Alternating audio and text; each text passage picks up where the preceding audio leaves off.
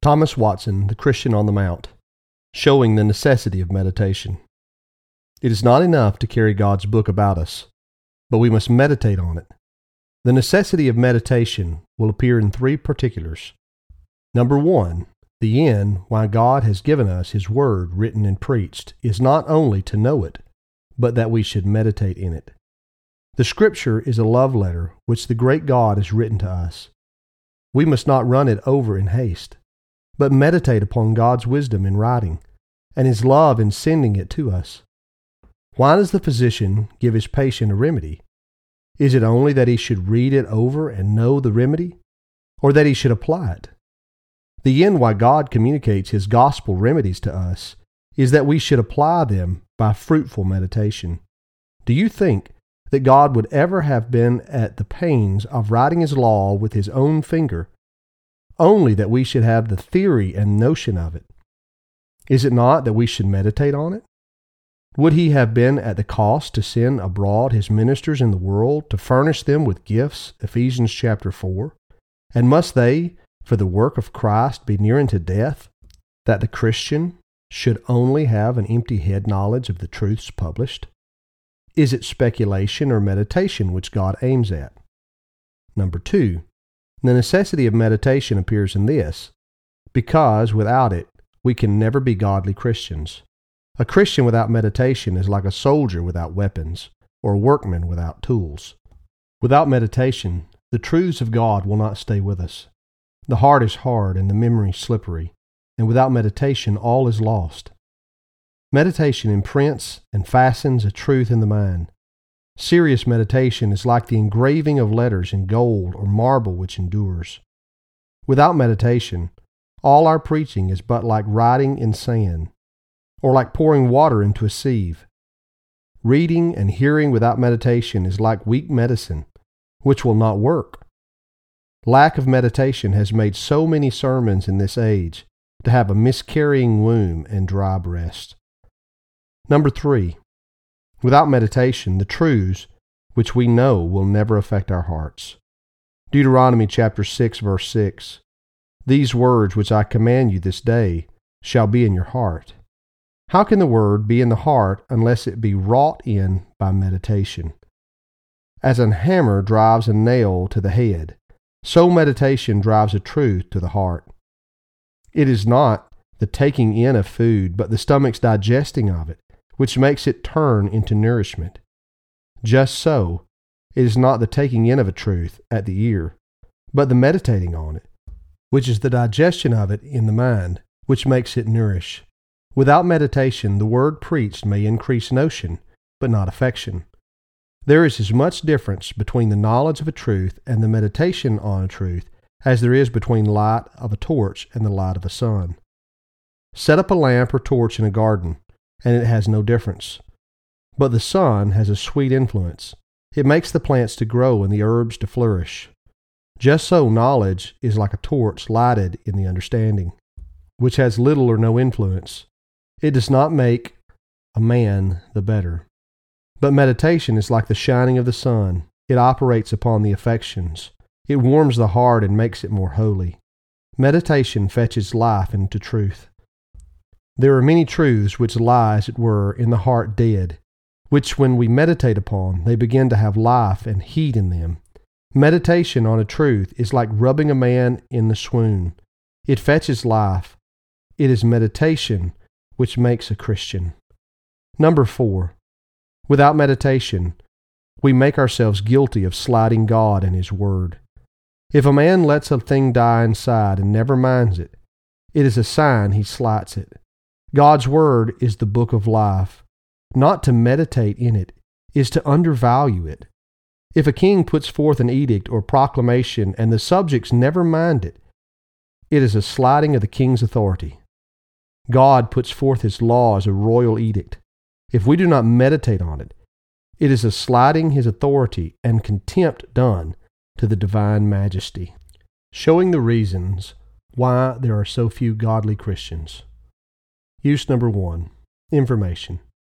It gives us a true account why there are so few godly Christians in the world, namely because there are so few meditating Christians. We have many who have Bible ears. They are swift to hear but slow to meditate. This duty has grown almost out of fashion. People are so much in the shop that they are seldom on the mount with God. Where is the meditating Christian? Where is he who meditates on sin, hell, eternity, the recompense of reward, who takes a prospect of heaven every day? Where is the meditating Christian? It is to be bewailed in our times that so many who go under the name of professors have banished godly discourse from their tables and meditation from their closets. Surely the hand of Joab is in this. The devil is an enemy of meditation. He cares not how much people read and hear. He knows that meditation is a means to compose the heart and bring it into a gracious frame. Satan is content that you should be hearing and praying Christians just as long as you are not meditating Christians. He can stand your small shot, provided you do not put in this bullet. A reproof to such as do not meditate in God's Word. Use two of reproof. It serves to reprove those who meditate indeed, but not in the Word of God. They turn all their meditations the wrong way, like the man who lets forth the water of his meal, which should grind his corn into the highway, where it does no good. Just so, there are many who let out their meditations upon other fruitless things, which are in no way beneficial to their souls. Number one, the farmer meditates on his acres of land, not upon his soul. His meditation is how he may improve a barren piece of ground, not how he may improve a barren mind. He will not let his ground lie fallow, but he lets his heart lie fallow. There is no spiritual culture, not one seed of grace sown there. Number two, the physician meditates upon his remedies, but seldom on those remedies which the gospel prescribes for his salvation faith and repentance. Commonly, the devil is physician to the physician, having given him such stupefying drug that for the most part he dies of a lethargy. Number three, the lawyer meditates upon the common law, but as for God's law, he seldom meditates in either day or night. The lawyer, while he is meditating on his client's evidences, often forgets his own. Most have their spiritual evidences to seek when they should have them to show. Number four, the tradesman is for the most part meditating upon his wares. His study is how he may increase his estate and make the ten talents into a hundred. He is cumbered about with many things. He does not meditate in the book of God's book, but in his account book, day and night. In the long run, you will see these were fruitless meditations. You will find that you are but golden beggars and have gotten but a fool's purchase when you die. Luke 12:20. Number 5, there is another sort that meditate only upon mischief, who devise iniquity. Micah 2:1. They meditate how to defame and to defraud. Amos chapter 8 verse 5. They make the ephah small and the shekel great. The ephah was a measure used in buying, the shekel a weight used in selling. Many who should support too often supplant one another. And how many meditate revenge? It is sweet to them as dropping honey. Their hearts shall meditate terror. Isaiah 38:18. The sinner is a felon to himself, and God will make him a terror to himself a holy persuasion to meditation. Use number three of exhortation. I am in the next place to exhort Christians to this so necessary duty of meditation. If ever there were a duty I would press upon you with more earnestness and zeal, it would be this, because of so much of the vitals and spirit of religion lies in it. The plant may as well bear fruit without watering. The food may as well nourish without digesting as we can fructify in holiness without meditation. God provides the food, ministers can but cook and dress it for you, but it must be inwardly digested by meditation. For lack of this, you may cry out with the prophet Isaiah 24:16, "My leanness, my leanness, woe unto me! Oh, let me persuade such as fear God seriously to set upon this duty. If you have formerly neglected it, bewail your neglect, and now begin to make conscious of it. Lock up yourselves with God, at least once a day, by holy meditation. Ascend this hill, and when you have gotten to the top of it, you shall see a fair prospect, Christ and heaven before you. Let me put you in mind of that saying of Bernard, O saint, know you not that your husband Christ is bashful, and will not be affectionate in company? Retire yourself by meditation into the closet or the field, and there you shall have Christ's embraces. Canticles chapter 7, verses 11 and 12. Come, my beloved, let us go forth into the field. There will I give you my love. Oh, that I might invite Christians to this rare duty. Why is it that you do not meditate in God's law? Let me expostulate the case with you. What is the reason? Methinks I hear some say, We are indeed convinced of the necessity of the duty, but alas, there are many things that hinder. There are two great objections that lie in the way. I shall remove them, and then hope the better to persuade to this duty. The answering of objections.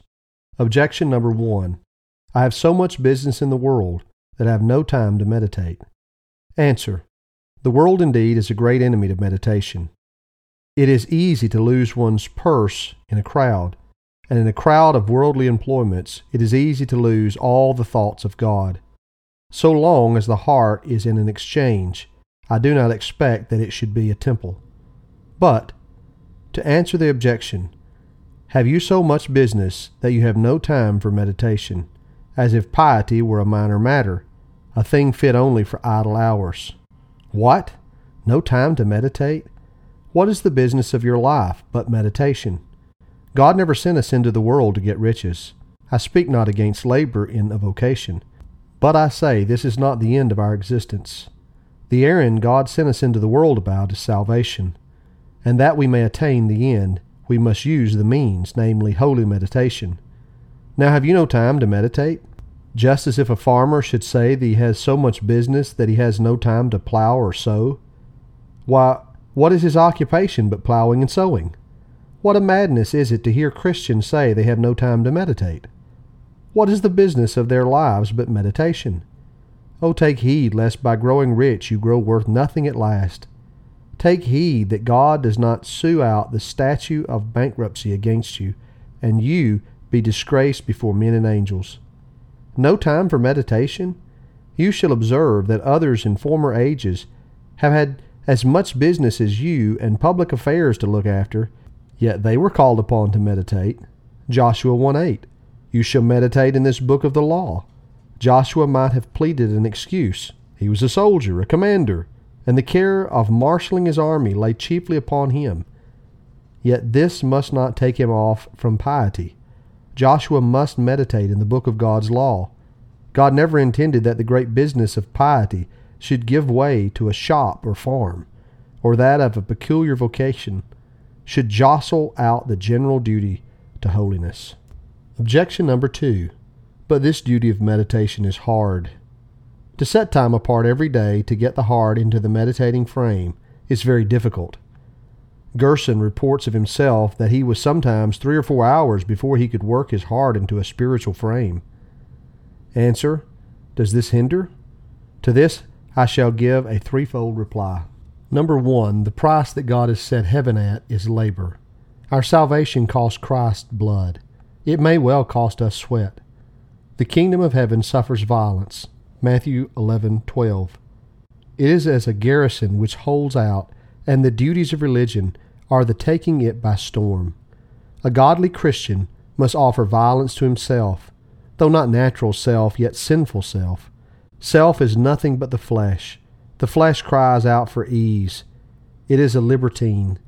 It is reluctant to take pains, reluctant to pray, reluctant to repent. It is reluctant to put its neck under Christ's yoke.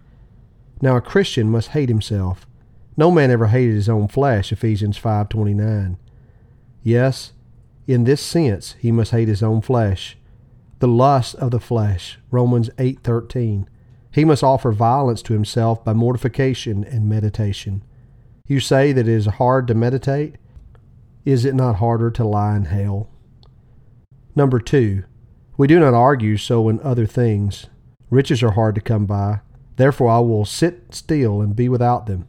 No, Difficulty is the whetstone of industry. How will men venture for gold? And shall we not spend and be spent for that which is more precious than the gold of Ophir? By meditation, we suck out the quintessence of a promise. Number three, though while we are first entering upon meditation, it may seem hard, yet when once we are entered, it is sweet and pleasant. Christ's yoke at the first putting on may seem heavy, but when once it is on, it becomes easy. It is not a yoke, but a crown. Lord, says Austin, the more I meditate on you, the sweeter you are to me. According to holy David, my meditation on you shall be sweet. Psalm 104:34. The poets say the top of Olympus was always quiet and serene. Just so it is hard climbing up the rocky hill of meditation. But when we are got up to the top, there is a pleasant prospect, and we shall sometimes think ourselves even in heaven. By holy meditation, the soul does, as it were, breakfast with God every morning. When a Christian is upon the mount of meditation, he is like Peter on the mount when Christ was transfigured in Matthew 17. He cries out, Lord, it is good for us to be here. He is reluctant to go down the mount again. If you come to him and tell him of a purchase, he thinks you bid him to his loss. What hidden manna does the soul taste now that it is on the mount? How sweet are the visits of God's Spirit! When Christ was alone in the wilderness, then the angel came to comfort him. When the soul is alone in holy meditation and prayer, then not an angel, but God's own Spirit does come to comfort him. A Christian who meets with God in the mount would not exchange his hours of meditation for the most orient pearls or sparkling beauties that the world can afford. No wonder David spent the whole day in meditation. Psalm 119:87. Nay, as if the day had been too little, he borrows a part of the night too. Psalm 63:6. When I remember you upon my bed and meditate upon you in the night watches. When others were sleeping, David was meditating. He who is given much to meditation shall with Samson find a honeycomb in his duty. Therefore, let not the difficulty discourage. The pleasantness will infinitely countervail the pains.